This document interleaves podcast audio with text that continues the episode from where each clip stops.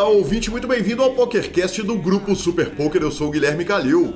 Eu sou o Marcelo Lanza. E chegamos à sensacional entrevista de Carla Marins, a Nana Makeup. Foi fantástica, foi sensacional. Lembrando que o PokerCast é trazido a você por Bodog, Suprema Poker Pay for Fun e SX Poker perguntas, participações, sugestões, promoções e comentários. O nosso e-mail é pokercast.gruposuperpoker.com.br, Instagram e Twitter, arroba Guicalil e arroba Lanzamaia. Nosso telefone é 31975189609 para você mandar áudios que precisam ser pelo WhatsApp ou entrar para o nosso fantástico grupão do Telegram. Temos áudios essa semana e vamos correr direto para as notícias, mas não sem antes falar do Bodog Zone Poker. Os cash games são maravilhosos no Bodog, a gente sempre fala disso. Uh, e cash game é aquela liberdade total, né? Você pode jogar bastante, jogar um montão 24 horas por dia e uh, nas mesas de cash game, você sabe, ninguém sabe o nome de ninguém. Aliás, nas mesas do Bodog, né? Então você joga de forma anônima e lá também tem o Zone Poker. O que é o Zone Poker? É o estilo perfeito para quem quer fazer volume. Uh, basicamente, na hora que você desiste, que você folda as suas mãos, você vai diretamente para outra mesa. Não é nenhuma novidade, mas não custa avisar que para quem quer volumar e fazer bonito no Bodog, naquelas mesas molezinhas, o Zone Poker é o nome desse formato no Bodog. Então, diretamente para notícias agora, diretamente para ele, o maior de todos. Exatamente o, o segundo maior de todos, né? É, é um torneio que a gente passa o ano inteiro esperando, né? A gente ficou o ano, o ano inteiro com o olhinho brilhando, esperando chegar o main event da WSOP. Lembrando, claro, o buy do main event é de 10 mil dólares. Lanzinha, 8.663 entradas, o segundo maior main event de todos os tempos e um prize pool de quase 81 milhões de dólares. Chegamos à mesa final do evento e quem está puxando a fila é o jogador da Noruega, o Espen Jorstad, que é uma piranha do jogo online, um profissional do jogo online. E na mesa final a gente chegou com as seguintes bandeiras: Estados Unidos, quatro jogadores, Reino Unido, olha, olha, dois jogadores, um da Austrália, um da Croácia, um canadense e, claro, o nosso chip leader norueguês. A mesa vai acontecer essa noite e, obviamente, no programa que vem a gente vai trazer tudo para o ouvinte do PokerCast. E falando dos cinco melhores brasileiros no main event, o Douglas Lopes ficou com a centésima nonagésima sétima colocação, lembrando, foram mais de 8.600 jogadores, levou 53.900 dólares. Thiago Pirani uh, que se classificou pelo Super Poker, pela promoção do Super Poker, uh, foi o quarto melhor brasileiro, levou 62 mil dólares na posição 157. Na terceira colocação, ele, o homem a lenda, entrevistado pelo PokerCast, Rodrigo Semeghini, ficou em 116, levou 62.500 dólares. Mesma premiação do Rafael Mota, que ficou na posição de número 108. E o melhor brasileiro disparadaço foi Henry Fischer, que ficou na posição de número 55, levou 145.800 dólares. Então, parabéns à brasileirada aí que nos deixou sonhando e forraram uma nota. Vamos que vamos. Parabéns, parabéns. Lembrando que eu joguei esse evento, né? Aqui, homem, né? tá, tá, tá aqui, tá na pauta, professor. Tá na pauta, mano? Tá na pauta. Deixa mais tarde? Exatamente. Então vamos direto pro evento número 71, 1.111 dólares, One More for One Drop no Limit Holding. 5.702 entradas, o campeão foi o Mike Alice e tivemos na mesa final Leonardo Souza do Brasil, 146 mil dólares ele levou. Na 16 colocação, Anderson Cardoso, que levou 27 mil dólares, quase 28 mil dólares. Na 42 Lali Tournier levou 15k e Hugo Torres levou 10k na 61 Juntinho ali, João Simão levou 9 mil dólares, lembrando valores sempre arredondados. Evento número 72, 1.500 dólares Mixed, Pot Limit Omaha High-Low Air ou Omaha High-Low Air Big O. Exatamente, 771 entradas, primeiro bracelete do Bradley Anderson, 196 mil dólares. Evento número 73, 1.500 dólares RES. Anota aí que tem mais mesa final do Brasil, 383 entradas. Campeão puxou seu segundo bracelete, Daniel Strelitz, uh, norte-americano, 116 mil dólares. Na quinta colocação, Sérgio Braga, velha guarda do poker nacional, levou 25 mil dólares. 48º, ele, o homem, a lenda, Yuri Dzivialevski, 2.600 dólares. Evento número 74.500 dólares, Bounty Pot Limit Omaha 800. 1.390 entradas, o Peili do Canadá levou 190 mil dólares e olha ele aí, 13 terceira colocação, Francisco Baruf levou 10k, 14 colocação, João Augusto Pimenta Bueno levou 8.346 dólares e Vivi Saliba forra de novo num torneio relacionado a Pot Limit Omaha, que fenômeno, levou quase 7 mil dólares. Evento número 75, 777 Lux Sevens, No Limit Holding 7 Hand. Tome-lhe 7. Olha, tudo 7, né, cara? O torneio é 7-handed, o torneio é o Lucky Sevens, o Bahia 777 dólares. Uh, as entradas foram 6.891. O Gregory Tebow, da França, levou, adivinha quanto? 777.777 dólares. Evento número 76, 1979 dólares Poker Hall of Fame Bounty, No Limit Holding. 865 entradas nesse torneio Bountylands e anota mais uma mesa final para o Brasil, para variar para quem, né? Primeiro falando do campeão, Jinho Hong, da Coreia do Sul, levou 276 mil dólares. Sexto colocado, Yuri Dzivielewski, levou 46.791 dólares. Ainda tivemos Ramon Kropmans na 38ª colocação para 6.400. É, esse que tinha de ser o evento do Seven Lux, né? Evento número 77. Exatamente. evento número 77, 1.500 dólares, Mixed, No Limit Holding, Pot Limit Omaha 800. Segundo bracelete do Sandeep Pulsani norte-americano, levou 278 mil dólares. Evento número 78, 2.500 dólares, No Limit Holding. O número total de entradas foi 1.364 Grande campeão, Sebastião B do Canadá levou 500 mil dólares. Olha o Brasil. 23 colocação, Marcos. Esther Cotter levou 17 mil dólares. Caio Almeida, de Curitiba, levou 14 mil dólares. E Luiz Camei levou 14 mil dólares também pela 35ª colocação. Evento número 78, 10 mil dólares, RES Championship. Falando em mesa final do Brasil, falando em grandes nomes do Brasil, 125 entradas. Campeão foi o francês Julien Martini, 329 mil dólares. Felipe Mojave Ramos, como eles dizem lá, levou 84.683 dólares pela quinta colocação. E tome-lhe mesa final do Brasil no evento número 80, 600 dólares, Mixed No Limit Holding, Pot Limit Omaha Deep Stack 800. 2.107 entradas quem levou o título foi Romans Vojtovs, de Látvia, levou 159 mil dólares, mas a quarta colocação do querido Francisco Baruf, 54 mil doletas, ele que passou aqui pelo PokerCast também. Aliás, quantos nomes a gente citou aqui que já passaram no PokerCast? Fenômeno, né, senhor? Simplesmente um fenômeno, pé quentíssimo. Sensacional. E tivemos o escolhido do Hall da Fama. É, ganhei a aposta do senhor, né, Lanzinha? Acabei rulando é. bem ali, não acreditava, não achava que ele ia entrar, mas Lane Fleck é o jogador que foi eleito para o Hall da Fama, ele morreu há um ano. Pelo jeito, Lanzinha, não é uma boa ideia, né, cara, querer entrar para o Hall da Fama, porque só entra quem morre, né? ele tem na carreira um total de seis braceletes da WSOP e ele virou o back-to-back -back Fleck, já falamos aqui, depois que ele ganhou dois torneios consecutivos, uh, o Legends of Poker, em agosto de 99.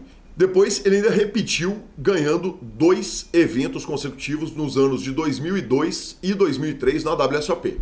Boa, bem puxado, senhor. Bem puxado. Fazer o quê? Eles têm que começar daqui a pouco a colocar dois títulos por ano, né? Um que tá vivo e um póstumo. Exatamente, ah, fica ruim. E começou o BSOP Winter Million, senhor. E começou com o nosso ouvinte maravilhoso, Daniel Mota, que teve com você em Las Vegas, puxando troféus. Ele chegou lá, falou, cara, vou jogar um único torneio do BSOP e ficou na segunda colocação. O grande campeão foi Guilherme Campos, do Dealer Choice, levou 12 mil reais. Daniel Mota chegou de Vegas, puxou 8.400 dólares. Que homem! Uh, tivemos ainda no One Day High Roller o Juliano Davi, que cravou o evento depois de acordo, levou 175.280 dólares. E tivemos também ontem o final do Horse, quem cravou foi Grigoletti, que homem também recentemente passou aqui pelo PokerCast. E também tivemos torneio de seleções, né? Exatamente, cara. Foi muito duro, né, Lanzinho? Eu fui o técnico da seleção mineira, acabamos quebrando ali no primeiro dia. O baralho não ajudou em nada, assim. Ele não precisava nem rir muito, não. Era ele rir um pouquinho, mas infelizmente eu volto, tô sofrendo bullying violentíssimo, né, dos nossos amigos queridos todos, Felipe BDM, Leonardo Cansado, até o próprio Marcelo Lanza fez o seu bullyingzinho, não podia ser diferente. Mas eu, eu, eu acho que não. Se você der uma conferida, eu falei, porra, não falei nada não, eu já passei por isso, eu sei que é duro, eu fico calado. Cara, foi, foi tanto bullying que eu te incluí na lista, então, na injustiça. Então te peço a minha desculpa aqui para o mundo inteiro poder ouvir, mas, é, cara, não tem como não agradecer ao Sierra, ao Fábio ao Diogo, que me confiaram a função Agradecer ao Rendel que fez a cobertura aqui, uma cobertura, por sinal, sensacional lá no, no, no, no, Instagram do Sierra. E agradecer, claro, aos seis atletas: Fábio Issa, Samanta Caiafa, Bruno Machala, Lúcio Lima, Pitão FMG e o seu Rubens Bom Tempo. Foi absolutamente sensacional poder viver essa experiência de novo, ainda que tenha sido muito doído, uh, doída a eliminação. E parabéns para o Paraná, que cravou o torneio mais uma vez, fenomenal uh, um time de gigantes. Ah, e que conta, né? E que conta, porque escalado no Paraná estava ninguém menos do que a lenda Zinhão, que acabou que foi passando, está em Vegas, pediu uma substituição e o parceiro que entrou no lugar dele ganhou os 3 HU. Exatamente, então, não, assim... ele, ele ganhou, ele ganhou, ele fez 2 a 0 nos dois HUs, era melhor de 3, ele não perdeu nenhum foi o Rei Alisson, cara. A seleção também tinha Dai, né? Lepo, tanta gente boa. Não, seleção maravilhosa, seleção top. Eu só tô brincando porque ele mesmo brincou no Instagram hoje e fala, cara, eu não faria igual. Então, bem puxado. bem puxado. E vamos à palavra da Pay for Fun, que é a sua carteira digital com cartão de crédito pré-pago. E Lanzinha, você lembra dos 300 de Esparta? Pô, como não, né? Pois é, eu imaginei que você lembrava. É, não são 300 de Esparta, são 300 sites agregados agora na Pay for Fun. Então você pode transacionar suas fichas entre 300 sites de poker e aposta. Isso é absolutamente sensacional. Você vai abrir sua conta para usar o site e o cartão de crédito que eu já uso. Abra, claro, pelo link do programa que você nos ajuda e ficamos com a palavra de Rodrigo Garrido.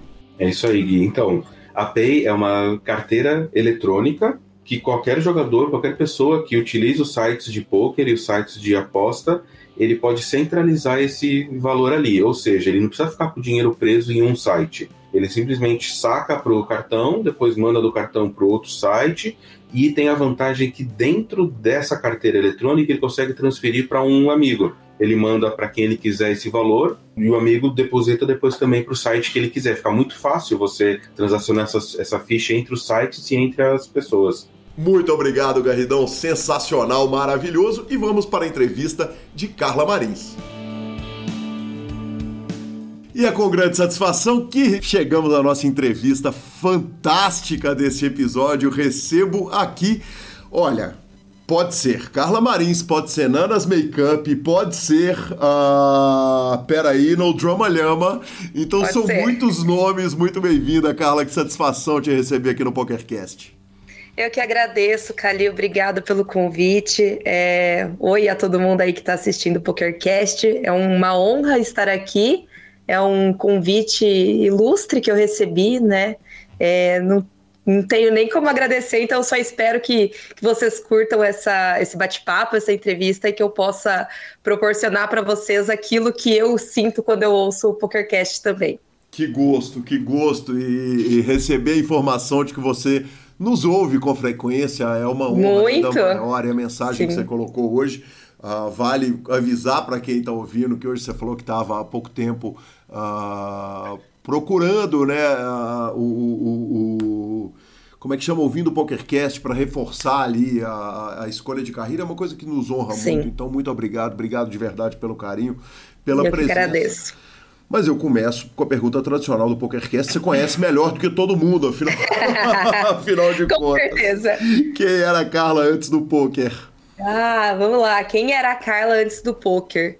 É até engraçado, assim, porque eu acho que hoje o poker ele tá tão, tão dentro de mim, tão preso, né, na, em cada célula do meu corpo, que é um pouco, um pouco difícil separar a Carla do poker.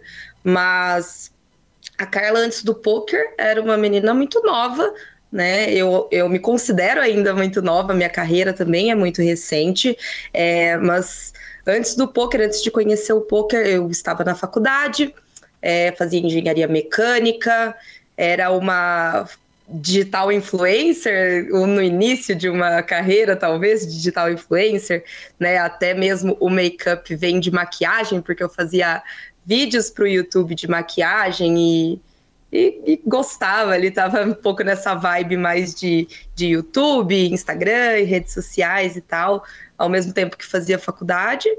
É, nunca na minha vida imaginei trabalhar com o poker na verdade, pouco sabia sobre poker. Não, não dá nem para falar que eu tinha uma. Ah, eu tinha uma imagem equivocada, ou eu tinha uma imagem errada, porque na verdade eu não tinha imagem nenhuma sobre poker. Eu, eu realmente não conhecia, né? Eu conheci o poker na faculdade, inclusive. Mas eu não, não tinha não tinha muita essa noção do que era poker. Então eu era uma pessoa que naquele momento ali da minha vida, é, eu estava fazendo faculdade, não muito contente com o curso que eu fazia, não muito feliz com o que eu havia escolhido, então meio que buscando uma forma de talvez fugir daquilo. E, e é isso, assim, tava ali num momento meio deixa a vida me levar, meio vivendo vivendo um dia de cada vez sem sem muita perspectiva futura, assim. Antes de conhecer o poker, eu tava meio meio perdida, assim, fazendo, fazendo a, o, o, protocolo ali que, que todo mundo acha que tem que ser feito, né? Faculdade, estudos tal, fazia uma faculdade federal, um curso muito bom, né? Engenharia mecânica, uh, era uma boa aluna, mas pessoalmente eu me encontrava bem insatisfeita mesmo, perdida um pouco ali com, com o rumo que as coisas iriam tomar, porque não, não, me via, não me via feliz com a escolha que eu havia feito até lá. Perfeito. Quer dizer, uh, você entra para a faculdade de engenharia mecânica como segunda opção, né? Você disse em entrevista Exato. Que e eu vou pedir desculpa, que eu acho que é o poker com falinha. Eu ouvi tanta coisa sua que eu, eu posso estar tá perdendo de onde que eu peguei a referência. Mas a opção primeira era engenharia civil. Você acha que um dos desencantos da engenharia foi porque você entrou na engenharia aí com todas as aspas, erradas, que não era exatamente o que você queria? Eu acho que pode sim ter um pouco a ver com isso. Acredito que sim. É, eu escolhi muito errado. Uh, na verdade, não posso dizer muito errado, porque, na verdade, é, foi dentro da engenharia mecânica que eu conheci o poker e foi a partir dali que o poker se tornou a, a, minha profissão e a minha carreira. Então, eu hoje sou muito bem resolvida com isso, a ponto de entender que foi necessário. É, uhum. Senão, talvez eu não, não conheceria o poker da maneira como, como conheci, ou o poker não entraria minha, na minha vida como entrou. Mas é, eu acredito que essa frustração ela veio sim é, um pouco dessa, dessa questão de eu, eu havia escolhido engenharia civil como uma primeira opção e aí por escolhas erradas, né, naquele momento, por talvez não querer insistir muito mais em, em, buscar a mesma civil, ou então por não querer ficar muito longe da, da cidade dos meus pais, eu optei por fazer engenharia mecânica na Universidade Federal mais perto que tinha da cidade dos meus pais. E é engraçado porque desde o começo eu já sabia que eu não queria aquilo. É, talvez eu faltou, acho que um pouquinho de, de pé no chão ali, ou, ou, ou de firmeza em saber que não querendo aquilo eu poderia escolher uma outra coisa.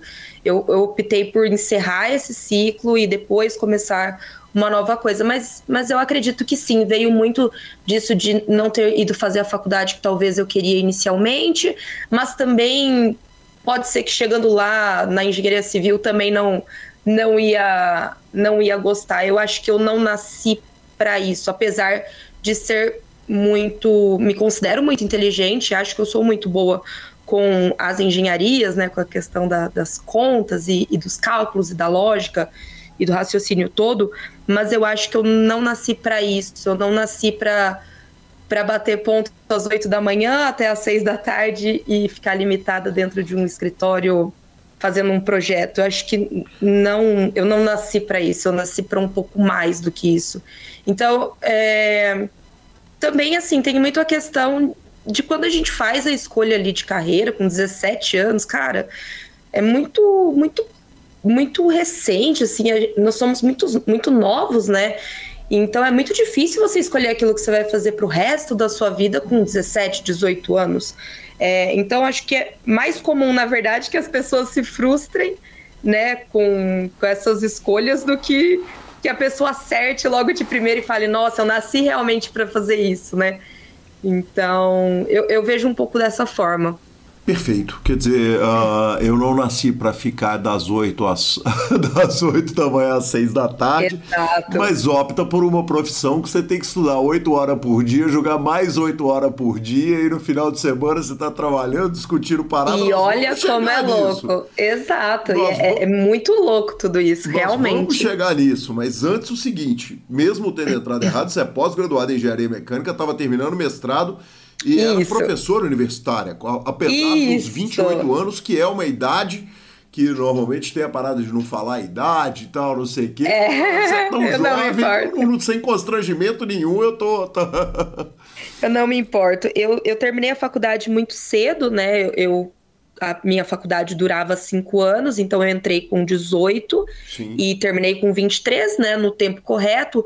Porém, é, o que aconteceu é que nesse plano de não quero ser engenheira, eu encontrei a carreira acadêmica como um escape. É, claro que foi do, do meio ali para o final da, da faculdade que eu conheci o poker. O poker ele era um plano, o poker ele era um sonho, mas eu não, talvez acho que eu não acreditava muito que ele pudesse se tornar real, ou eu achava que talvez eu, eu tinha que ter ele como paralelo e não como principal, então uh, eu não saí da faculdade falando, ah, eu vou me dedicar 100% ao poker, não foi esse o plano. O plano foi, vou me dedicar à carreira acadêmica, uhum. porque não querendo, né, eu fiz um estágio em uma empresa é, onde eu atuei como, como engenheira dentro dessa empresa no meu estágio e eu cara, eu detestei. falei, meu Deus, não quero isso para minha vida, uh, não. Então, dentre, né, como que eu ia encontrar uma maneira de, de, não, não virar efetivamente engenheira, eu encontrei a carreira acadêmica. Uhum. E eu sou muito comunicativa, desde sempre eu fui, sempre fui muito comunicativa. Então, essa questão do lecionar, do ensinar, do explicar, sempre esteve muito pertinente a, a quem eu sou. Uhum. E durante a faculdade mesmo, né, cursei ali, como eu estava falando, esses cinco anos, no nos últimos dois anos, se eu não me engano, um ou dois anos, é, havia a possibilidade na faculdade que eu fiz de você cursar algumas disciplinas do mestrado. É, como ouvinte, né? Então a gente era ouvinte, eu não, eu poderia fazer as provas, poderia ter as notas, obter nota, média e tudo mais, mas isso não entrava em nenhum tipo de é, boletim ou, ou, ou, currículo, né? Algo assim. É, porém, depois que eu me formasse na, na graduação, eu poderia entrar no mestrado, fazer o processo seletivo, e se eu entrasse, eu poderia fazer a convalidação dessas matérias, né? Ah, então eu, eu, poderia equivaler. Então foi isso que eu fiz. É por isso que eu adiantei tantas, tantas coisas, né?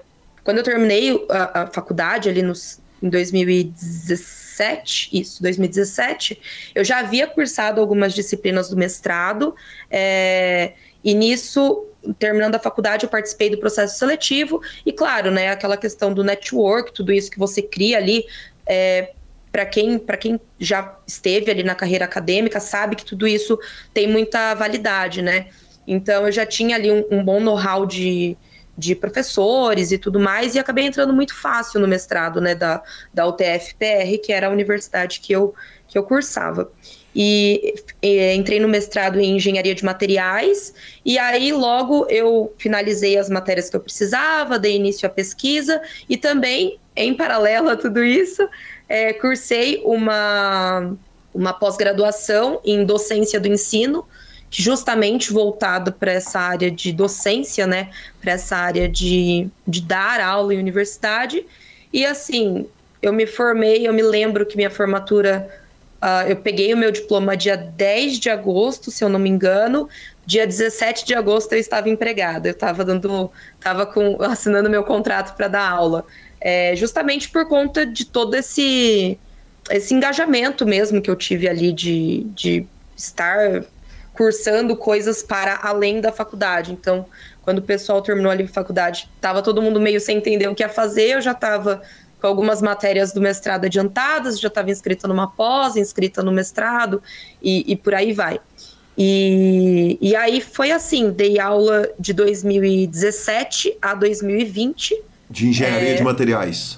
Não, eu fui professora de é, TCC, né? Então, de trabalho uhum. de conclusão de curso. Sim. A universidade que eu trabalhei, na verdade, eu trabalhei na Croton, é um grupo educacional, e a Croton, ela, ela abrange diversas faculdades. Então, Pitágoras, Anhanguera, uh, não me lembro mais, assim, famosas agora, o Nopar, é, é, diversas faculdades, né, ao redor do Brasil. É um grupo educacional. E eu era professora deste grupo educacional. Então, o meu trabalho era, ele era 100% online. Eu era professora e orientadora da disciplina de trabalho de conclusão de curso de todas essas universidades. Então, todo semestre, o próprio sistema distribuía para mim, uh, às vezes 500, às vezes mil alunos por semestre. Uhum. E aí eu tinha que orientar todos eles, mas sempre na engenharia mecânica, sempre uh, dentro do curso onde eu era formada. Então, eu fui orientadora de. Eu não tenho noção. Se eu colocar mil alunos por semestre, vezes oito semestres que eu trabalhei mais ou menos, devem ter dado aí uns oito mil alunos que eu fui professora. Então, tudo isso me, me deu uma, uma bagagem enorme, né? Não tem nem como falar que não. Que é, e foi um, foi um escape, assim, dessa questão de, de realmente não, não querer seguir a engenharia tradicional, de, né, de estar dentro de uma indústria e, e, e, atuar ali dentro, fazendo projetos ou, ou desenvolvendo novas tecnologias ali. Eu, realmente não queria isso, mas e a, a, área acadêmica foi um, foi um bom escape. Infelizmente, também não, não era realizada ali dentro. Eu, eu era muito boa no que eu fazia, mas ali para o final, né, 2020, eu já estava bem bem conectada com o poker e aí eu já sabia que é o poker era o que eu queria, né? Faltava assim, era questão de um tempinho até que eu conseguisse realmente me desligar de um e ficar 100% focada no poker, né?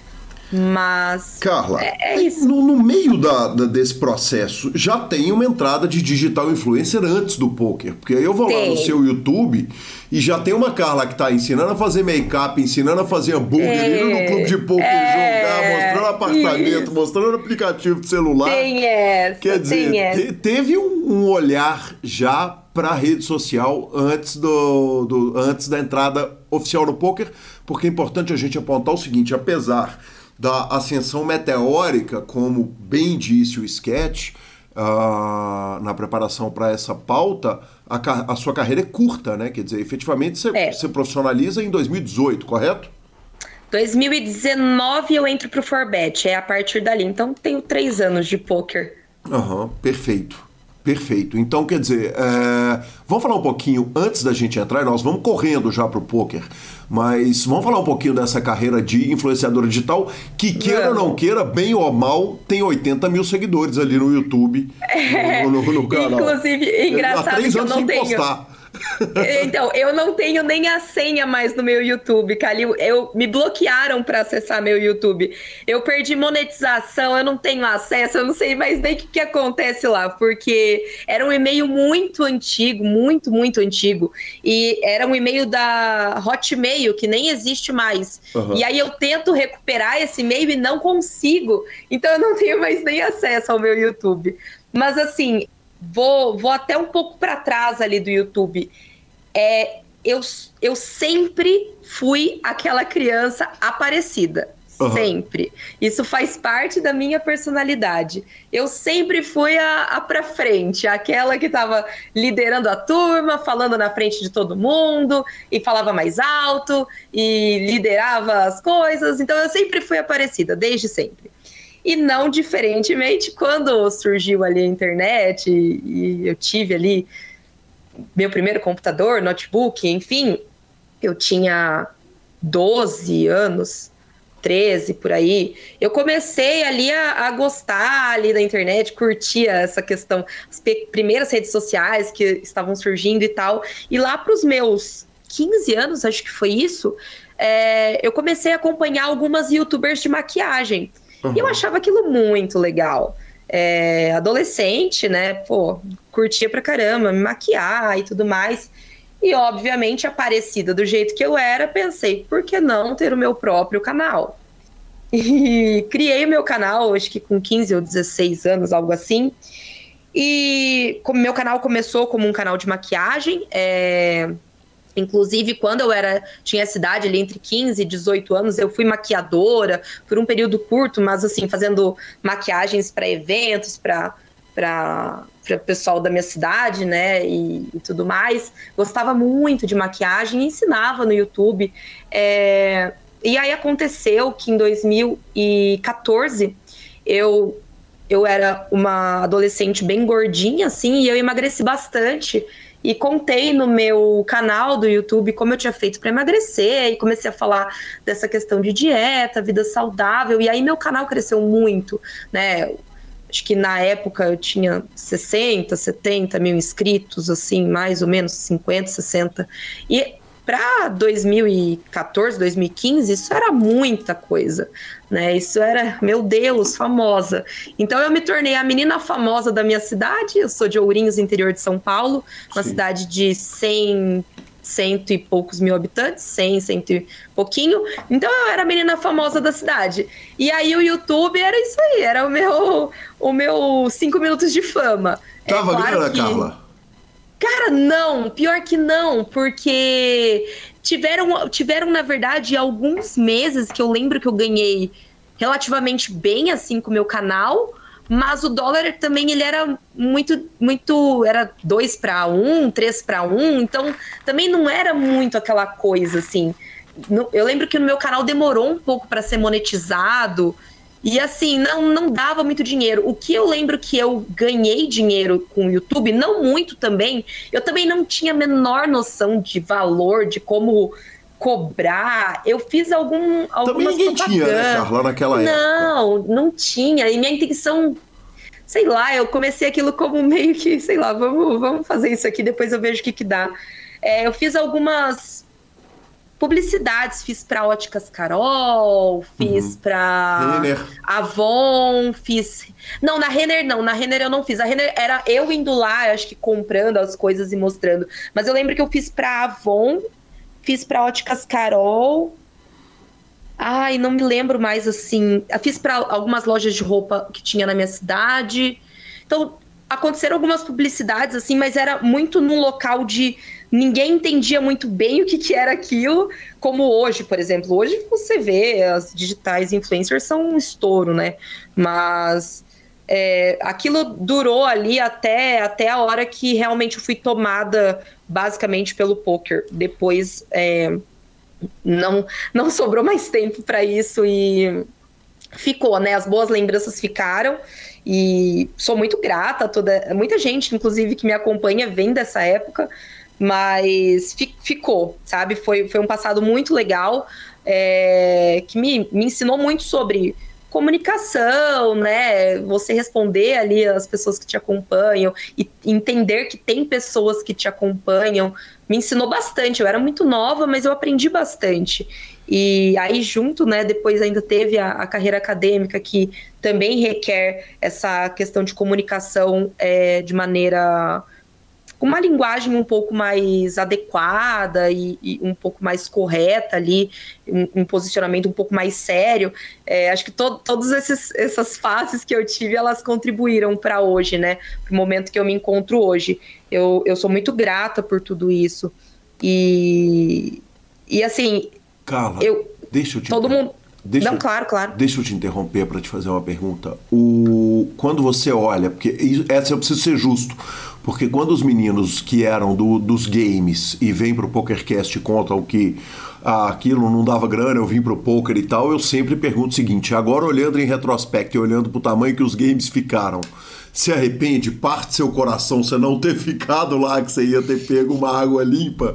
A mesma Cara... pergunta cabe para você, porque quer dizer, com 70 mil pessoas, se você conseguisse uhum. manter um crescimento até hoje, quer dizer, é, é, é, é um dinheiro que jogador do poker nenhum ganha. Obviamente que se, se tivesse acontecido Sim. a coisa por lá. É, eu já pensei sobre isso algumas vezes. E é uma pergunta que eu acho que eu não vou nunca ter uma resposta absoluta porque eu não vivenciei, né? Eu não dei o segmento. Uhum. É, eu acho que potencial para ter dado certo eu tinha, concordo e acho que sim, mas eu acho que talvez tomaria uma proporção uh, ah, para um lado que eu perderia talvez a minha essência ou perderia um pouco aquilo que eu sou ou que eu nasci para ser. É, o poker ele hoje ele me tem numa proporção que eu, eu falo com muita clareza e, e muito certa do que eu estou falando. É, eu nunca me dediquei para absolutamente nada da maneira como eu me dedico para o poker. Então, talvez não teria dado certo porque eu não teria esse mesmo nível de dedicação que eu tenho para o poker. Uhum. Eu sou extremamente dedicada ao poker.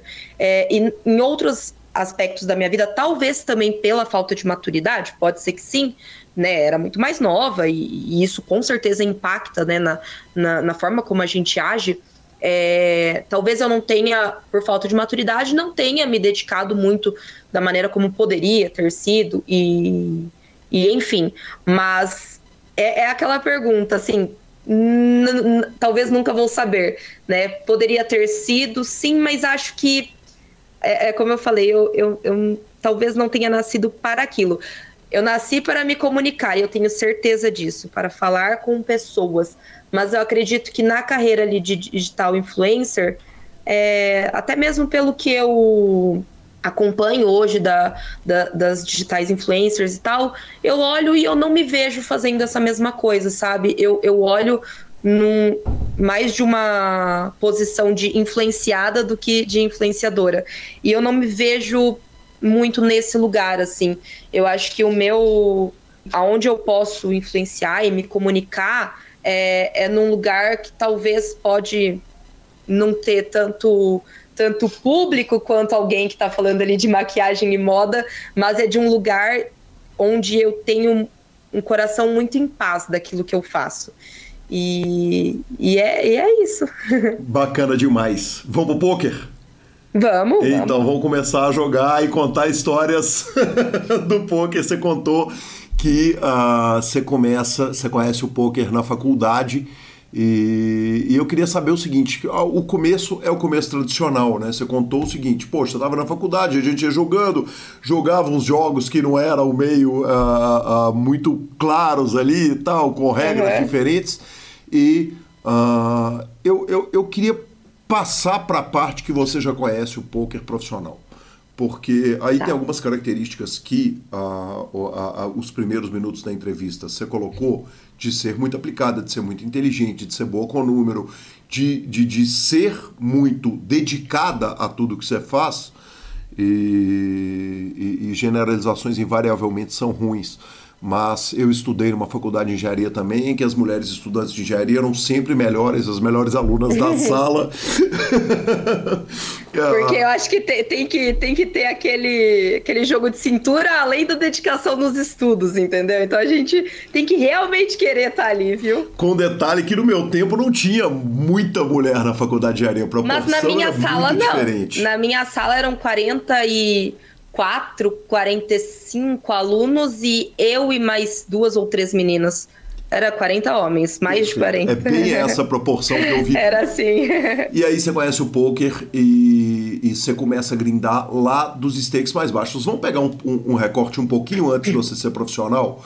Quer dizer, você conta em, em alguma das falas que você estava perdido no poker. Quer dizer, não, não, não tinha muita noção do que, que era o, o, o poker como profissão. Nenhuma. Exatamente. Pouca noção é, é elogio, não tinha nenhuma. A decisão, eu vou ser jogadora de pôquer, ela vem antes de conhecer o pôquer, é isso? A decisão, olha, o dia que eu joguei pôquer a primeira vez, meu olho brilhou de um jeito muito diferente. Eu tenho. Hoje eu consegui enxergar que talvez. Óbvio, por não entender bem como o jogo funcionava, eu bati o olho e falei: Meu Deus, vou ficar rica. Uhum. Meu, aqui vou ficar milionária. Descobri a, a fórmula do dinheiro. É, eu não tive um comecinho de carreira ali, como alguns profissionais teve, que estourou e só depositou uma vez e nunca mais perdeu. Não, muito pelo contrário. Eu fui a pessoa que quebrou várias vezes, eu não, não entendia nada. Eu realmente estava num lugar de quem não entendia nada. Eu conheci o poker, falei, legal, gostei desse joguinho, sem entender muito bem as regras. Criei conta, uh, tinha uma plataforma que se chamava Tower, Tower Torneios, acho Sim. que era isso. Sim. E colocava assim, 10 dólares, jogava torneio de 1, de 5, não, não entendia muito bem o que estava acontecendo. É, e fiquei nessa aí de, de jogar sem entender nada é, por um bom tempo. Conheci o poker em 2016, no meio de 2016, e devo ter levado mais ou menos as coisas desse jeito até início de 2018. Acho que foi mais ou menos por aí. Então fiquei um ano e meio nessa. Deposita 10 dólares, quebra, deposita mais 10, aí ganhava 40, achava que estava estourada e, e, e uh, ganhar muito dinheiro, não tinha noção nenhuma, assim, disso. É, tava, tava bem perdida. Interrompo rapidamente a sua entrevista, a nossa entrevista com a Carla, para falar da Suprema Poker e dessa vez com um anúncio muito especial. A Suprema Poker está com um lounge no BSOP e, claro, ontem eu fui lá conhecer.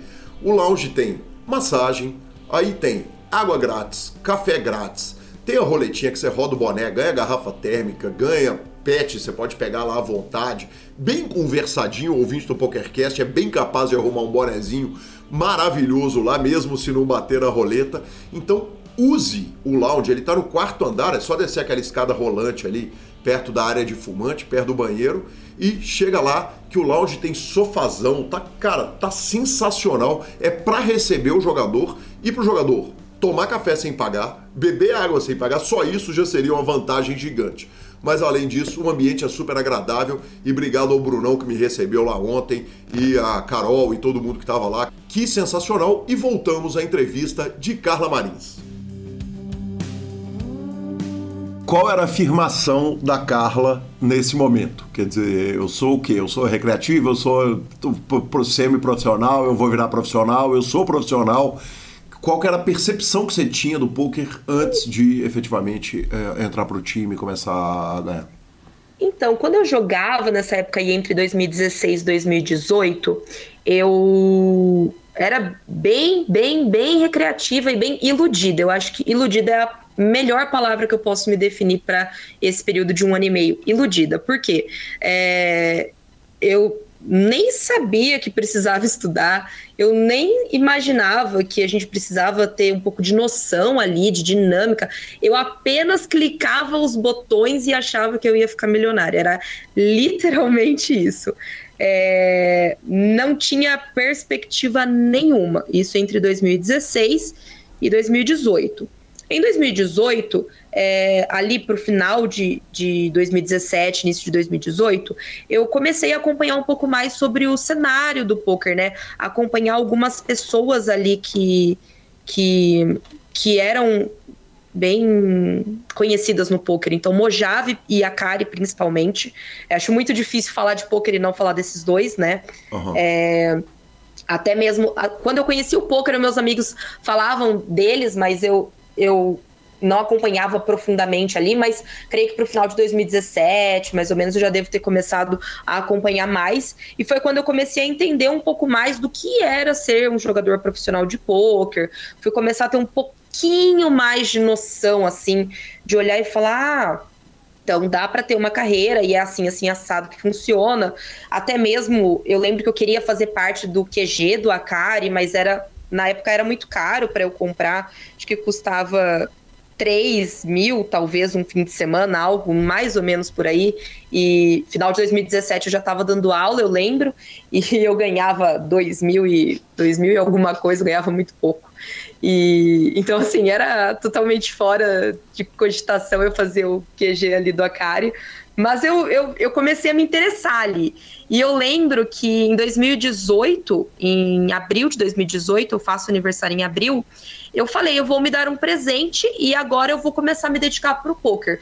Então eu, eu, eu, começo a me dedicar um pouquinho mais para o poker em 2018. É, começo a entender assim, para onde é que corre o baralho em 2018. Uhum. É, eu comprei um curso do E-Shake, que é o Emerson Shake, ele é um jogador de live, mas eu comprei um curso dele de Sit and Go. Ele tinha um curso que se chamava Masterminds, na verdade, eu comprei primeiro um curso mais básico e depois eu comprei o Masterminds. Eram dois cursos de Sitting Goal e ele ensinava bastante sobre ranges de all-in, ranges de call, de acordo com cada faixa de stack. E era mais ou menos isso. Ele fazia algumas reviews de alunos e era mais ou menos por aí. Então, ali em 2018, né, em abril, eu comecei a entender um pouquinho mais de ah, então tem um sentido. Quando eu vou dar win, eu posso dar win com essas mãos. Mas assim, Calil, eu não sabia, cara, eu não sabia basicamente nada de poker, nada assim, nada. Eu falo tudo que eu sei de poker vem do Forbet, porque eu realmente não sabia praticamente nada. Não sabia que existia Tribet Light, não sabia que existia. Cara, eu, eu não sabia assim nada. Eu realmente vinha de um lugar que eu só tinha uma ilusão ali de uma coisa da minha cabeça e, e, fui realmente conhecer o poker a partir de 2019. Foi a hora que eu entrei no Forbet, ali a chave mudou. Porque, como eu, como eu relatei anteriormente, eu estava nesse lugar de muita insatisfação com a minha carreira acadêmica. Eu não gostava, é, eu, eu, sabia fazer muito bem aquilo, mas eu não era feliz. É, eu, inclusive, putz, eu ficava muito triste, assim, por, por o poker não, eu não ter um sucesso no poker, mas óbvio. Hoje é óbvio que eu sei porque eu nem estudava, nem sabia nada. Eu ficava triste, eu queria ganhar dinheiro, mas nem sabia como, né, no poker. Queria dar certo no poker e não sabia como. É, é, é, assim, só gostava de poker, mas não sabia o que, que eu ia fazer. E em 2019, quando eu entro pro Forbet, eu me agarro naquela oportunidade igual uma pessoa se afogando no meio do mar se agarra numa boia. Exatamente dessa forma. Se a gente pode fazer um comparativo, é dessa forma que eu enxergo a minha entrada no Forbet. Foi a mudança de, de vida, assim, foi a esperança que eu tinha. Perfeito. Você uh, lembra o que, você dizia, quer dizer, ou, ou, ou para casa ou para si mesma, quer dizer, entre 2016 e 2018? Que, qual, qual o poker tem muito isso, né, a, Nana? E aí eu, eu posso chamar de Nana, de Carla? Pode, pode, pode. Nana, todo mundo me chama de Nana, tá tudo bem. Nana. O... Até dentro da minha casa, minha mãe, minha irmã, todo mundo me chama de Nana, tá tudo certo. Beleza. O poker tem muito disso, quer dizer, às vezes a pessoa tá ali, como ele, ó, vamos usar o pior exemplo possível, especialmente quando conversando com uma jogadora, que é o Demby Ziri, é o jogador mais polêmico, uh -huh. mais sim, sim. e tal, não sei o quê. Na falta de profissão, ele afirma o seguinte: sou jogador de pôquer. É. Era, é, era uma coisa nesse, desse tipo, quer dizer, você se enxergava como jogadora de pôquer? Não, não, não. não. Na, na verdade, você estava ali divertindo. É, na verdade, eu estava ali é, querendo poder falar que eu era jogadora de pôquer, mas eu não. Eu tinha consciência que eu não podia fazer isso, até porque eu só perdi dinheiro, Calil. Uhum. E, era, e era um momento, cara, era, era complicado, porque assim. É, meus pais não me apoiavam nem um pouco, assim, para eu quando viam eu jogando. Então era uma confusão. Eu, eu, já não morava com os meus pais, eu morava sozinha, eu moro sozinha há mais de 10 anos. Sim. Mas assim, quando tava na casa deles, ou quando eles iam jogando, principalmente minha mãe, ela odiava eu uhum. jogando pôquer, ela queria morrer. então, assim, era briga, era, nossa, era um pega pra capar. E aí eu lembro que eu tentava falar que não era uma coisa do diabo e não dava certo. Cara, era horrível, assim. E eu não, não, não, não existia esse lugar de tipo, vou falar que eu sou jogadora de pôquer. É, Porque não, eu não, não, não existia isso, não. Eu lembro que eu compartilhava, eu acho, no meu Instagram, assim, ai, cheguei nesse torneio, tô perto, mas era assim, sempre torneios muito baratinhos, ficava longe pra caramba, e na minha cabeça eu tava super perto. É, é, postava assim, por exemplo, nossa, fiquei em 100, na posição 100 desse torneio, uhum. achando que isso era uma reta final, sabe? Um torneio sei lá, de 300 pessoas, eu chegava em 100 e eu falava, cheguei perto. Então, assim, era um lugar que eu realmente, eu não tinha noção alguma do que estava acontecendo. Eu, eu ia lá, eu abri o site, clicava os botões lá, mas eu, eu fui conhecendo o poker ali acho que a partir ali do Mojave, do Akari, eu fui conhecendo outras pessoas, né? Aí conheci o que era o Forbet, tinha um amigo, um cara muito, um amigo meu de muitos anos, assim, da minha cidade, amigo de infância, que fazia parte do Forbet, então, coincidentemente, eu vi e falei, nossa, o Michael faz parte do Forbet, deixa eu ver que ele postava umas coisas no, no Facebook, aí eu via, mas cara, era de um lugar de alguém que não entendia nada do que estava acontecendo. Nada, nada, nada, nada, nada. E aí surge a possibilidade de inscrição para o Forbet. Eu brinco que eu entrei no Forbet por cota. Porque eu não faço a menor ideia do porquê que eu fui parar dentro do Forbet. É, 2019, em março. Março não, perdão, fevereiro. Abrem as inscrições para o Forbet. E eu falei, bom, não estou fazendo nada. Não, mesmo. eu já tenho. Não, eu já tenho. Falei, vou me inscrever. Uhum. Por que não, né? E me inscrevo ali. Eu, se eu não me engano, na época eu tinha 10 mil jogos feitos. Então eu realmente jogava bastante. E eu era break-even. É, não ganhava nem perdia, tava ali empatado, talvez perdia um pouco tal. É, eu, na época que eu fiz o coach com, com o E-Shake, eu cheguei a ganhar assim, alguns sit goals e aí acabava andando mais de lado e tudo mais. É, mas eu era break-even, eu não tinha nenhum resultado expressivo, absolutamente nenhum. Uhum. É, tinha bastante volume, né? 10 mil jogos em, de 2000, no meio de 2016, que foi quando eu criei a minha conta, as minhas contas. Até fevereiro de 2019 eu tinha 10 mil jogos. Para quem trabalhava com outras coisas, eu falei, ah, legal, né? Hoje eu faço 10 mil em um ano, né? Mas assim, naquela época eu falei, bom, de, né? Um bom volume. Mandei o meu gráfico lá para eles, mandei. É, fiz o, a inscrição pelo site mesmo, preenchi o formulário e mandei. E aí me mandaram um, um e-mail falando que eu tinha sido selecionada para uma entrevista. Eu falei, caramba, falei, ok. Vamos fazer essa entrevista. E aí, quando eu. Quando eu tô eu rindo porque é muito boa a reação, né, Nana? É, porque eu falo. Calha, eu entrei por cota. Eu, eu, eu, não, eu não tinha absolutamente nada. Eu tinha um gráfico que era zero de lucro e 10 mil jogos. Era isso aí que eu tinha. Não, mas espera aí. aí. Você tinha uma inscrição que é muito bem feita, que, como o próprio Forbet sempre diz, já é mais do que muita gente na hora que vai escrever é. para um time.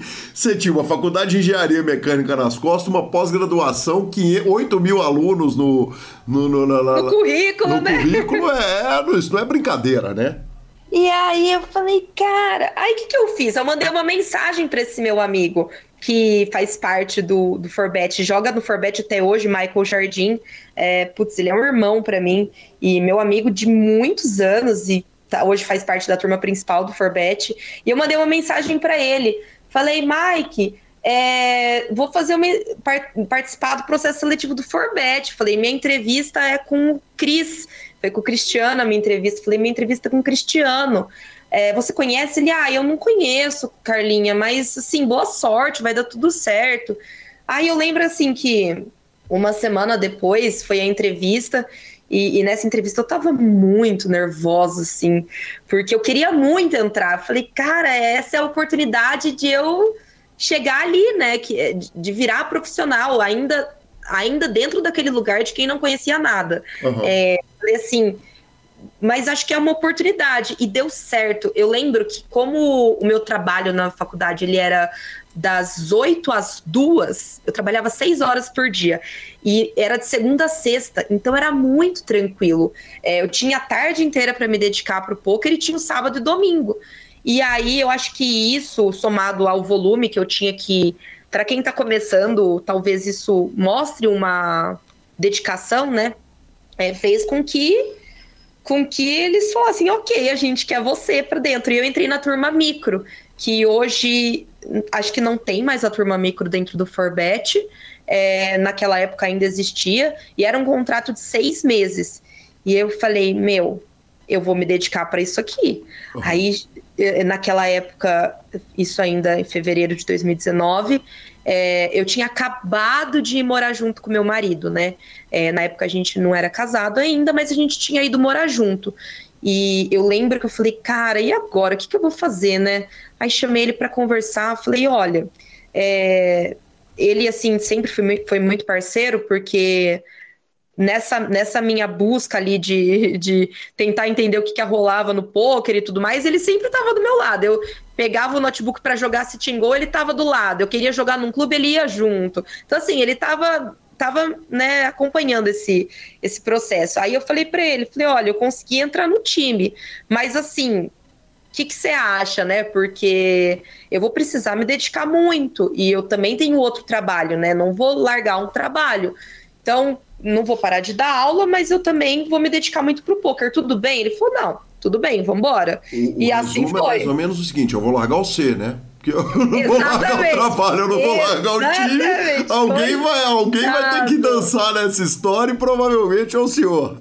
Exatamente, coitado. Eu não sei se eu teria essa mesma dedicação que ele teve, não, viu? Porque olha, tem que tem que gostar demais para aceitar isso aí. Ele falou: vambora, é o que você quer? Tudo bem, então você vai fazer aquilo que você quer. Se você acredita que você né, precisa fazer isso, nasceu para isso, vai, vai que eu acredito em você também.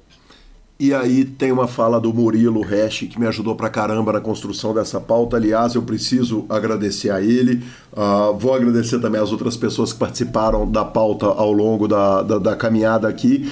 Mas ele, o Murilo disse o seguinte: a, a Nana trabalhava, mas ela era da turma do micro a, pessoa que punha mais volume. Era um negócio impressionante, é. porque apesar dela não ter verdade. dedicação exclusiva, ela metia mais volume que todo mundo. É verdade. Cara, é, eu realmente fiz o que eu falei de me agarrar como bot salva-vida. O Forbet foi a oportunidade de mudar a minha vida. É, eu queria fazer aquilo, não sabia como, e o Forbet foi a porta que me abriram para fazer isso dar certo, para trilhar, né, para percorrer o caminho ali. Eu não pulei nenhuma etapa, eu passei cada degrauzinho que eu deveria ter passado ali desde quando eu entrei no micro, eu entrei na turma mais baixa, passei, né, turma a turma e, e, e fiz realmente percorri ali o caminho, o caminho das pedras. E, e o poker ele, ele requer dedicação e eu sabia disso. Então eu entrei sabendo que eu iria fazer aquilo dar certo. É, não havia outra hipótese. Eu ia fazer dar certo. Então, eu cheguei com os dois pés na porta e falei, cara, eu vou fazer isso aqui virar. E realmente, eu me dedicava muito, eu grindava muito.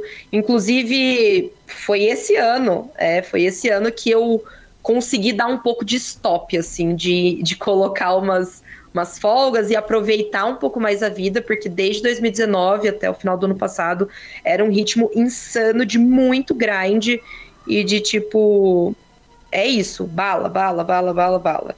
Então, assim, é, é era muita dedicação mesmo, assim. Hoje eu tenho, acho que, 40 e alguns mil jogos. Eu entrei no Forbet com 10 mil, então eu tenho três anos de time e mais de 30 mil jogos feitos. Uhum. Então, realmente é, é aquilo. Dedicação, muita dedicação. Perfeito. E o sketch aponta exatamente isso. Quer dizer, foi uma subida de stakes que ela parte do zero, o que é muito raro, e ela não pula etapa nenhuma. Tinha uma ansiedade louca, Nana? Muito, muito. É, cara, sim.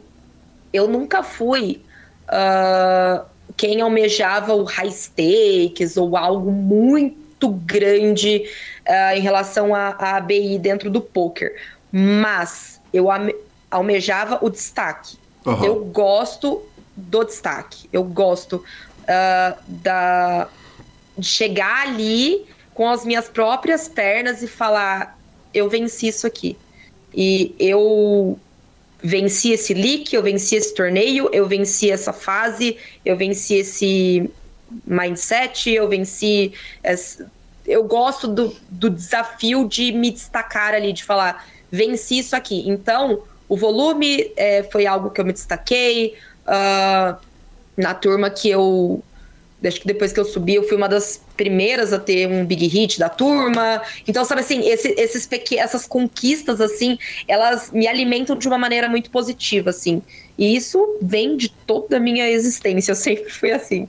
E, e realmente, eu essa questão do volume, cara, eu sempre fui muito grinder, sempre fui muito grinder. Sempre fez parte de mim ser muito grinder. Foi sempre uma característica uh, positiva, né, para a carreira do poker. Claro que isso também influenciou negativamente a vida pessoal, não tem como, né?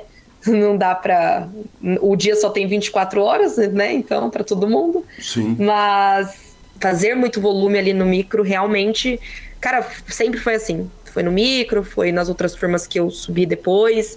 Foi assim desde sempre. Eu, eu sempre até mesmo agora fazendo lives eu consigo continuar fazendo um volume alto faz parte, faz parte, acho que, da minha característica como jogador, assim, eu sou grinder.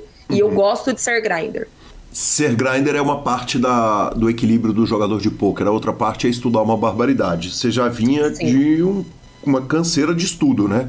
Teoricamente, para a vida adulta normal dos anos 90, do começo dos anos 2000, teoricamente você já tinha estudado tudo que você tinha que estudar na vida para ser é. o que você queria ser. É, é verdade. Além de você ser uma mega grinder e de ter passado etapa por etapa, e nós vamos chegar nas etapas, é, você era super estudiosa, era mais aplicada, era mais aplicada da aula, era a primeira a chegar e era a que mais estudava fora de, de sala?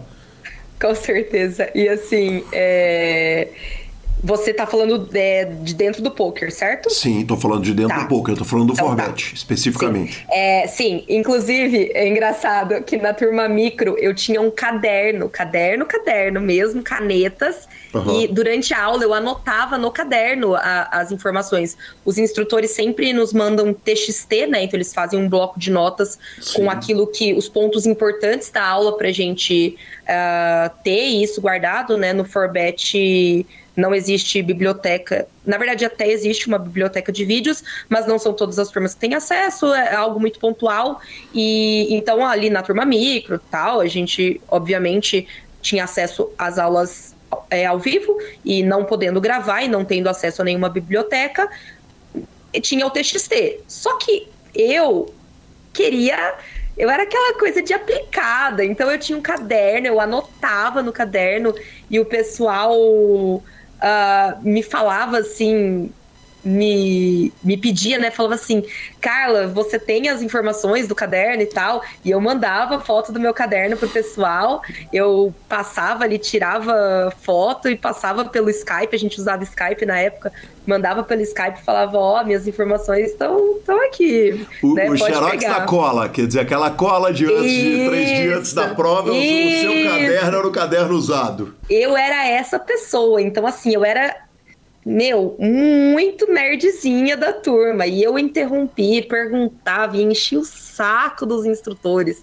É, eu pegava na turma micro, não tenho muita noção de downswing hoje, mas sei lá, 200 dólares, eu já tava desesperada, porque eu falava, meu, o que, que eu tô fazendo de errado? Isso sempre foi assim, Calil se eu pegar uma downswing, por menor que ela seja, a primeira coisa que eu pergunto é o que eu estou fazendo de errado. Uhum. E aí começa, tipo, a engolir tudo, tipo, rever, eu começo a rever tudo que eu sei de poker para falar, cara, não, eu preciso encontrar. Então eu, eu tenho um pouco dessa característica. E lá no micro era isso aí, eu era nerd e, e, e perguntava para os instrutores e mandava mensagem e enche o saco, e aí pegava o caderno, anotava, tinha o caderno. Hoje não faço mais isso, hoje eu criei outras formas de estudar, mas na turma micro, ali, bem de um lugar que ainda estava entendendo o que estava rolando, porque assim, eu me lembro que a nossa primeira aula foi é, entender os ranges que a gente deveria abrir, que a gente deveria tribetar e que existia tribet por valor e tribet light. Quando eu vi Tribet Light, eu falei, que? Que que é isso? Existe Tribet por blefe? Na minha cabeça, nem existia isso. Inclusive, várias vezes existem. É, eu tô jogando e aparece alguma note que eu tenho de algum player, uma note, sei lá, de 2017. A note é assim: esse cara dá tribet e folda pra win. Porque na minha cabeça não existia. Se você tribetou, você vai pagar o all-in. Uhum. Não existia a questão de tribetar e não pagar um all-in. Então, eu realmente, em 2019, há três anos atrás, eu não tinha noção nenhuma do que estava acontecendo. Então eu, eu, me dedicava assim porque eu precisava entender os termos, eu não sabia os termos, é, não sabia o que, que significava cada coisa. É, então, assim, putz, era, era. Eu falava as coisas tudo errada. Então acontecia muito assim de eu, de eu ter essa dedicação bem grande ali, acho que mais para para me situar, para entender o que estava acontecendo, para não ficar para trás, sabe? Sim. Me conta um negócio. Você consegue lembrar uh, espaços de tempo e time por time, por average buy-in? Quer dizer, você começa lá no micro. Uhum. Obviamente a gente está falando de um caso de super, super, super sucesso, porque você foi subindo gradativamente com a velocidade, inclusive, muito grande. Quanto tempo uhum. você fica por micro? Quando você sai do micro, você vai para qual average buy-in, qual time, depois para qual e depois para qual? Quer dizer, do, do, daquele momento até hoje, quanto tempo você gastou e não que o ouvinte possa usar isso de exemplo, porque você foi meio que a, a, a mente brilhante ali da turma, né?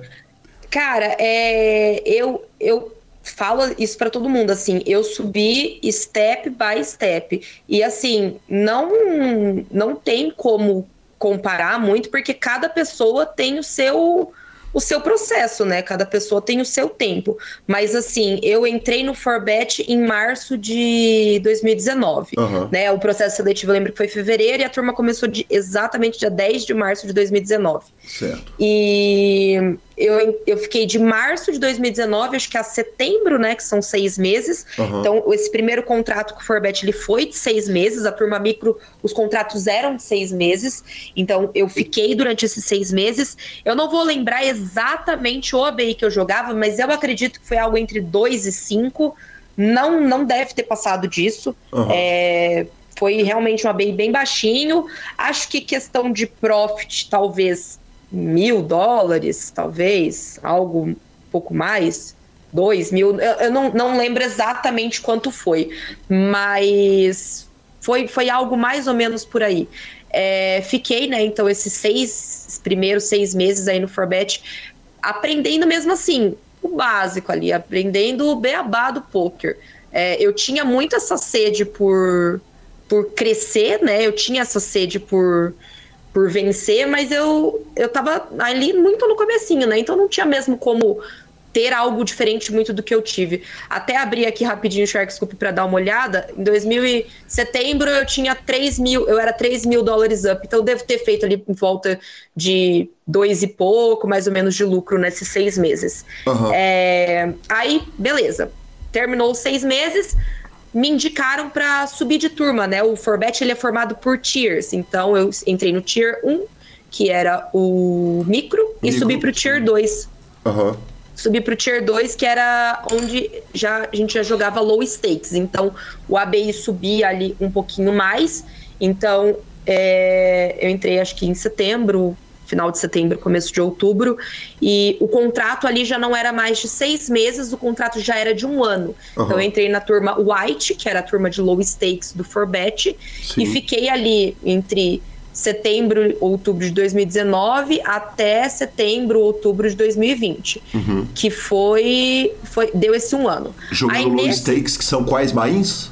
É, cara, eu acho que eu terminei ali jogando um ABI 15, 18, mais ou menos por aí. Uhum. Então eu saí do ABI 5 e aí entrei na turma, fui subindo ali aos pouquinhos, né? O Forbet dentro de cada turma a gente tem as retas que são estipuladas pelos nossos instrutores e são elas que vão delimitar aquilo que a gente vai jogar de acordo com N fatores e vai da reta 1 à reta 6.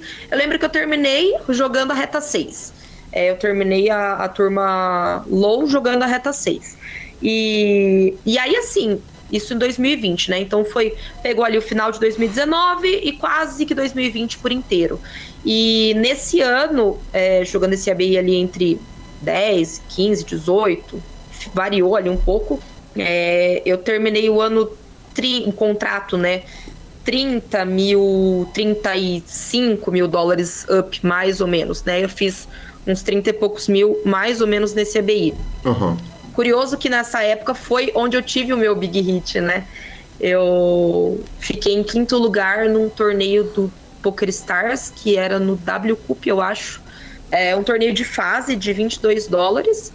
E eu passei ali pro, pro dia 2 do torneio e, e passei pro dia 3 e fiquei em quinto lugar levando 27 mil dólares. Então, eu me lembro que antes desse, desse hit, eu tava uns 20 e poucos mil dólares para frente ali no contrato, up, né, né, naquele ano. Mas eu peguei uma downswing bem grande, ele foi minha primeira downswing lá, peguei 15 mil dólares talvez de downswing, perdi quase que o meu lucro inteiro da carreira. E aí tive o big hit de 27 mil. É, o que, assim, foi muito legal, porque eu tinha... Não, não tinha um ano e meio de carreira tinha um, um, ano mais ou menos. É, é, um ano e meio de carreira. E foi muito rápido, né? Aconteceu muito rápido esse, esse big hit. E me salvou ali daquele ferro e tudo mais. E passei então essa, esse ano na turma low. Aprendi pra caramba, assim, foi muito, muito bom assim esse ano. Eu entendi que eu realmente queria aquilo. Tive a minha primeira downswing para criar aquela casca sofri pra caramba, chorei, achei que o poker não era para mim, tive ali os meus desafios, as minhas provações. E aí, ao final desse contrato, então ali outubro de 2020, mais uma vez eu sou indicada para subir de turma. Sim. E aí, aí no caso, eu sou indicada para subir para a turma de Mid Stakes, que é o Tier 3, e é a turma a qual eu faço parte até hoje, que é a turma Gama Delta. Gama Delta. Então, Gama Quem Delta. é o instrutor? Os meus instrutores hoje, eles são uh, o Iago Simplício, uhum. o Felipe é, 52, que é Popota, né? A galera conhece ele como Popota, o Teruliro uhum. e o Vitor Pedotti. Então, esses são os meus instrutores. E aí, eu falei, cara, eu entrei aqui no meio da. Da, da onde tá a nata, porque o jogo mudou né? Assim, do low pro mid stakes rolou uma mudança absurda de tudo na minha carreira, né? É, de, de, obviamente que quando você joga micro, quando você joga low, você não, não tem como é, ensinar além do que o player tá pronto para aprender, né? Isso, isso é óbvio. Claro. E ali quando você entra no mid stakes, você abre a o portal para um novo mundo, né? Você começa a aplicar conceitos, entender de conceitos e estudar coisas totalmente diferentes e muito mais profundas. Então, entrando ali no, na turma Gama Delta em outubro de 2021, né, o ano, não, outubro de 2020, perdão, o ano retrasado, é, eu passei por alguns meses, quase que o ano inteiro, me adaptando a tudo isso, porque eu estava vindo de uma subida muito boa, estava vindo de um crescimento muito top, tive um big hit, tava ali me achando a pica das galáxias do poker. Aí eu caí num lugar que eu falei, pera, não é bem por aí. O poker precisa de muito mais do que Big Hit, né? Porque o Big Hit vem, mas a variância também vem. Sim. E aí eu fiquei ali entre 2021, outubro, até o começo desse ano, uh, subindo ali pouco, né?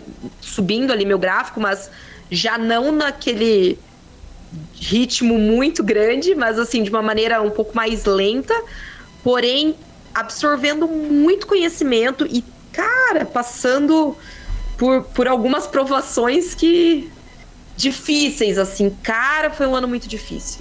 Ah, uhum. Uh, entre 2020 até dezembro do ano passado, foi minha carreira. Ela é muito curta, mas ela é intensa, né? São três anos de carreira, mas três anos muito intensos. E esse um ano que eu, um ano e três meses mais ou menos entre outubro de 2021 a dezembro de 2020, outubro de 2020 a dezembro de 2021, foi um ano que eu quase não ganhei, ganhei muito pouco, é, aprendi muito, tive que estar muito humilde para ouvir mais e falar menos, é, tive que entender se era aquilo mesmo que eu queria, tive que ressignificar as coisas dentro da minha vida, é, tive que crescer, criar a casca de verdade. Eu tive que me preparar para aquilo que eu tô colhendo hoje. Foi um ano de muita. Foi, foram, é, foi um ano e três meses de preparação, de semeadura. Então, é, carpinar o lote, plantar a semente e regar para poder Sim. colher agora. Foi, foi punk. Agora que você tá jogando, quais bains? Aí agora é, hoje, hoje, hoje eu jogo mais ou menos ali um ABI 40. Continuo uhum. na turma Gama Delta, justamente por esse ano que eu tive, que não foi um ano, né? O ano passado não foi um ano de muito destaque em relação ao meu profit, né? É, os meus instrutores tivemos uma conversa é, e eles me sugeriram continuar na turma Gama Delta, que é a turma de Mid States, ao invés de eu subir, até porque o próximo passo é a turma principal do Forbet. Uhum. E eles me, me falaram, né, com, na maior verdade, e eu de maneira alguma iria me opor a isso, porque acredito que eles realmente tenham. É, tenham propriedade no que eles estão falando, eles falaram: olha, Carla, a gente acha que você ainda não está no momento de, de jogar mais caro, de subir mesmo. A gente acha que você ainda vai explodir. E eles profetizaram isso, amém, porque aconteceu. Uhum. Mas assim, é, eles falaram: a gente acredita que você vai explodir, mas falta um pouco ainda. Então, fica aqui com a gente mais um ano fica aqui no Gama Delta por mais um ano, vamos conversar ali sobre a sua, o seu deal, a sua porcentagem, a gente vai renegociar isso, né, para você também ficar satisfeita, mas fica aqui com a gente, vamos, vamos continuar o trabalho. E eu, eu, eu claramente falei, realmente, vocês têm, têm total razão, concordo, e, e assim foi feito, renovei o contrato, então até final de outubro desse ano eu ainda tenho contrato com a turma Gama Delta, e, e aí foi, foi onde a chave virou. É, jogando hoje o ABI 40, mais ou menos. Então a gente começou ali no, no micro ABI 2 a 5, fui para o low entre 10 e 18, aí entrei no Gama Delta, começando ali, fiquei no 20, mais ou menos, ABI 20, durante 2020 a 2021. Aí, começo desse ano, fui ali mais ou menos para um 25 e hoje eu tô jogando a BI 40.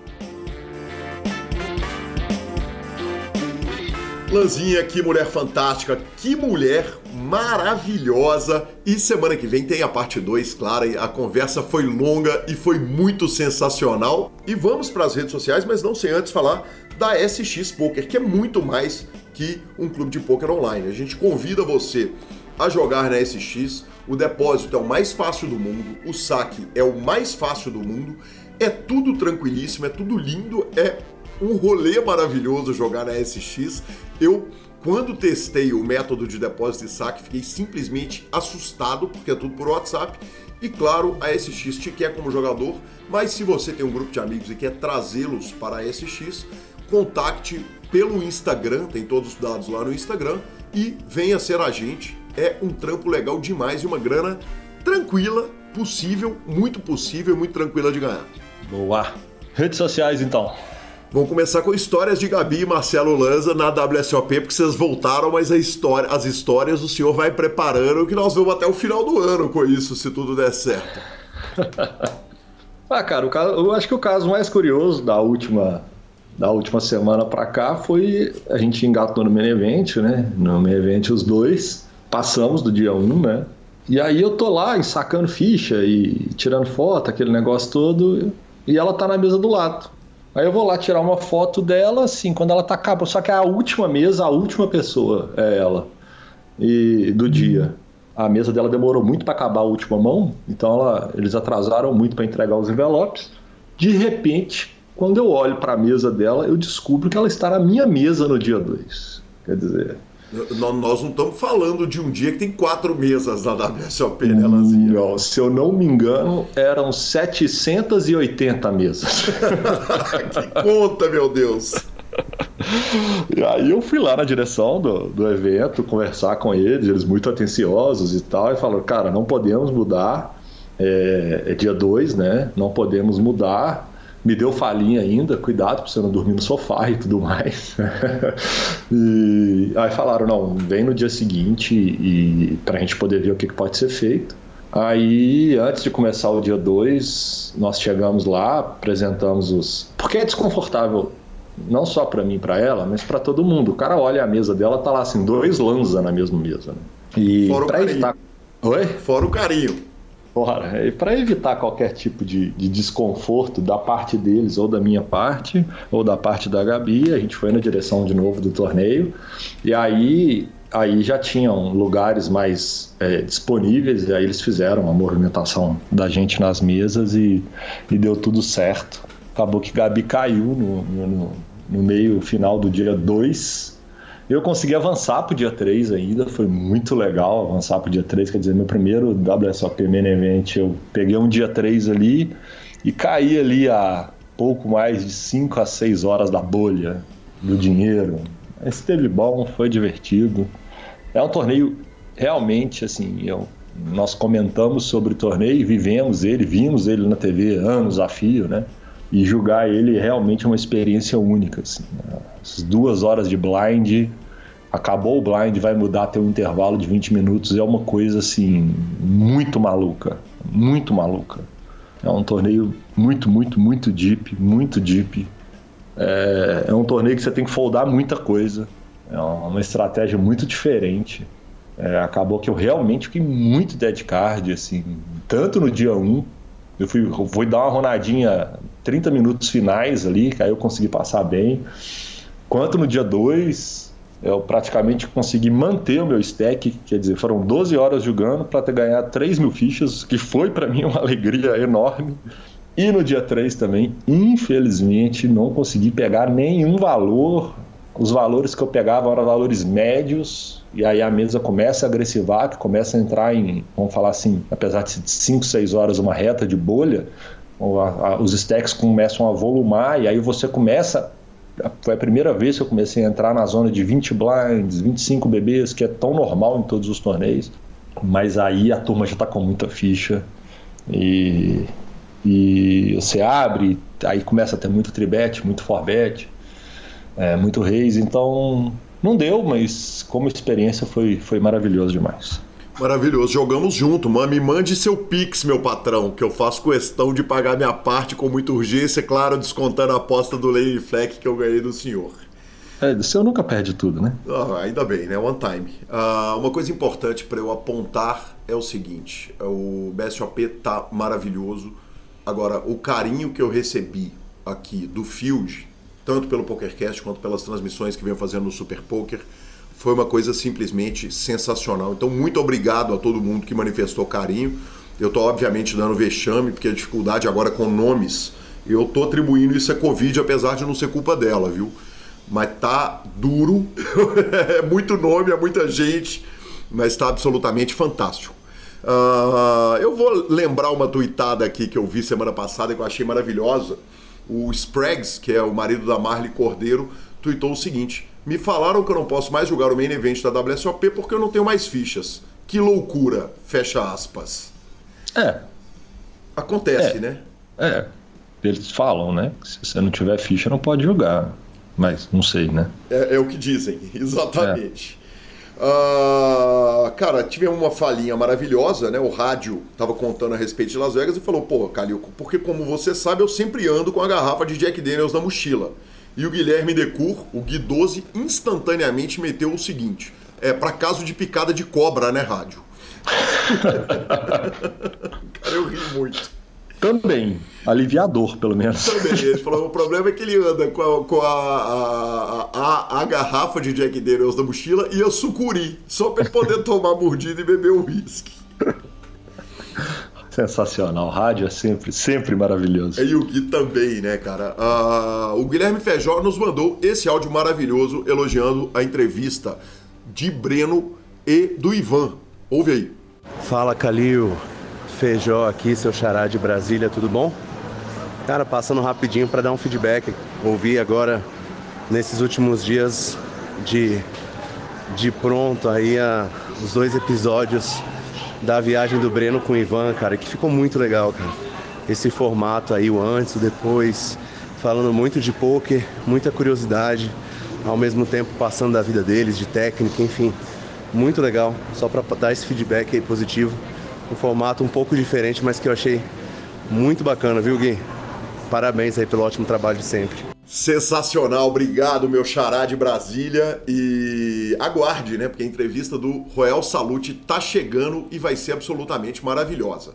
Lembra, só, só, antes de você falar o próximo, lembrando que o Gui Decor e o Rodrigo Garrido fizeram um, um, um evento, né? Um, um, como é que chama? De estudo. O Congresso Brasileiro de Mixed Games. Um Congresso Brasileiro de Mixed Games. Que, que coisa maravilhosa, hein? Que coisa sensacional. Parabéns pela iniciativa. Sensacional. Vai ser um curso, né? Com, com os dois gigantes que eles vão estar. Tá ensinando estratégias avançadas de Mixed Games. É a comunidade de Mixed Games do Brasil que tá brilhando, né, Lanzinha? Não, só você ver os resultados, assim, o que a brasileirada tá apertando a turma nos Mixed Games é piada, hein? Piada, piada, cara. E, e esse congresso é simplesmente imperdível, o valor tá muito justo. Eu não vou falar do valor aqui imediatamente, não, mas semana que vem a gente fala mais ainda a respeito que vai ser muito sensacional. E temos também o áudio do Maurício Júnior, que te conheceu lá em Vegas. Ele me mandou altos vídeos do senhor abrindo o uísque, contrabandeando o uísque para dentro do cassino. Só faltava não, né? Isso é na mesa final do Yuri ali. Como não, né? Exatamente. E ouve aí o áudio do Maurício. Ô, Calil, o Lanza mandou um abraço para mim no último podcast que eu vi, só que ele falou o nome da cidade errado. Ele falou Houston, mas eu moro em São Francisco. Mas é o mesmo Maurício Júnior que ele mandou. Perfeito, então tá feita a correção. Ele não é de Houston, é de São Francisco. Grande abraço, vamos que vamos, que satisfação. E pelos próprios vídeos e áudios dá para entender o motivo pelo qual eu tô errando os nomes, né? Exatamente. Errando a cidade, a né? cidade, o nome claro. da cidade. Né? Sem surpresa alguma. Bora? Bora de finalização? Bora de finalização. Superpoker.com.br, tudo sobre poker no Brasil e no mundo. Onde tem poker no Super Poker está. Na aba de clubes, a guia de clubes do Brasil, onde jogar é agenda diária de torneios. Na aba de vídeos e no YouTube, transmissões ao vivo. Essa semana tem um monte de BSOP. Análises técnicas, programas de humor, entrevistas icônicas, enfim, um montão de coisas. E mibilisca.com, cobertura mão a mão de torneios pelo Brasil e pelo mundo. Dica cultural. Lanzinha zerado, cara. BSOP Uh, sete dias de transmissão no torneiozão lá do Sierra, mais BSOP, não vi nada essa semana. Cara, eu vi, você acredita? Que eu engatei numa madrugada aqui na série Miss Marvel da Marvel, da, da Disney Plus, que eles soltaram, seis episódiozinhos, uma série mais adolescente, mas confesso que me diverti bastante. É, leve, boa, bacana. A Marvel deu uma expandida, né? Ela, pelo que eu tô vendo, ela tem uma necessidade, porque a turma que começou ali no, no, no, nos Vingadores cresceu.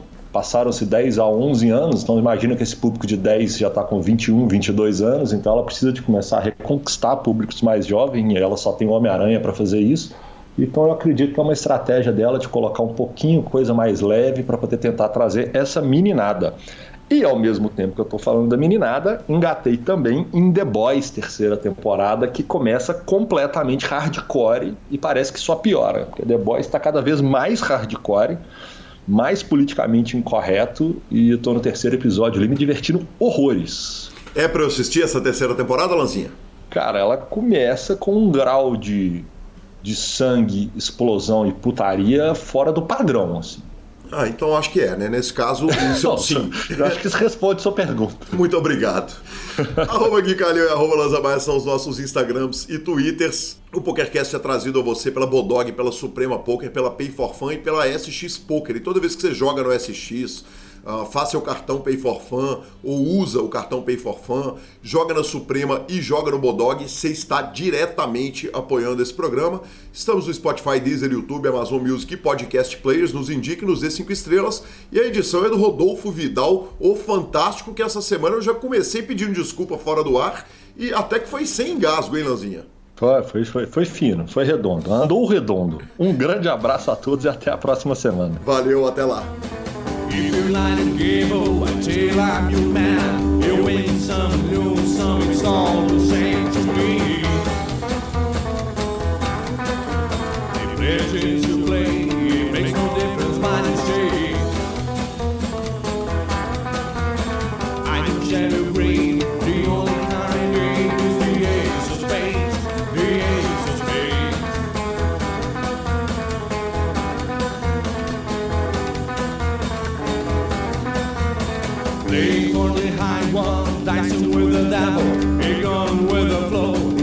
all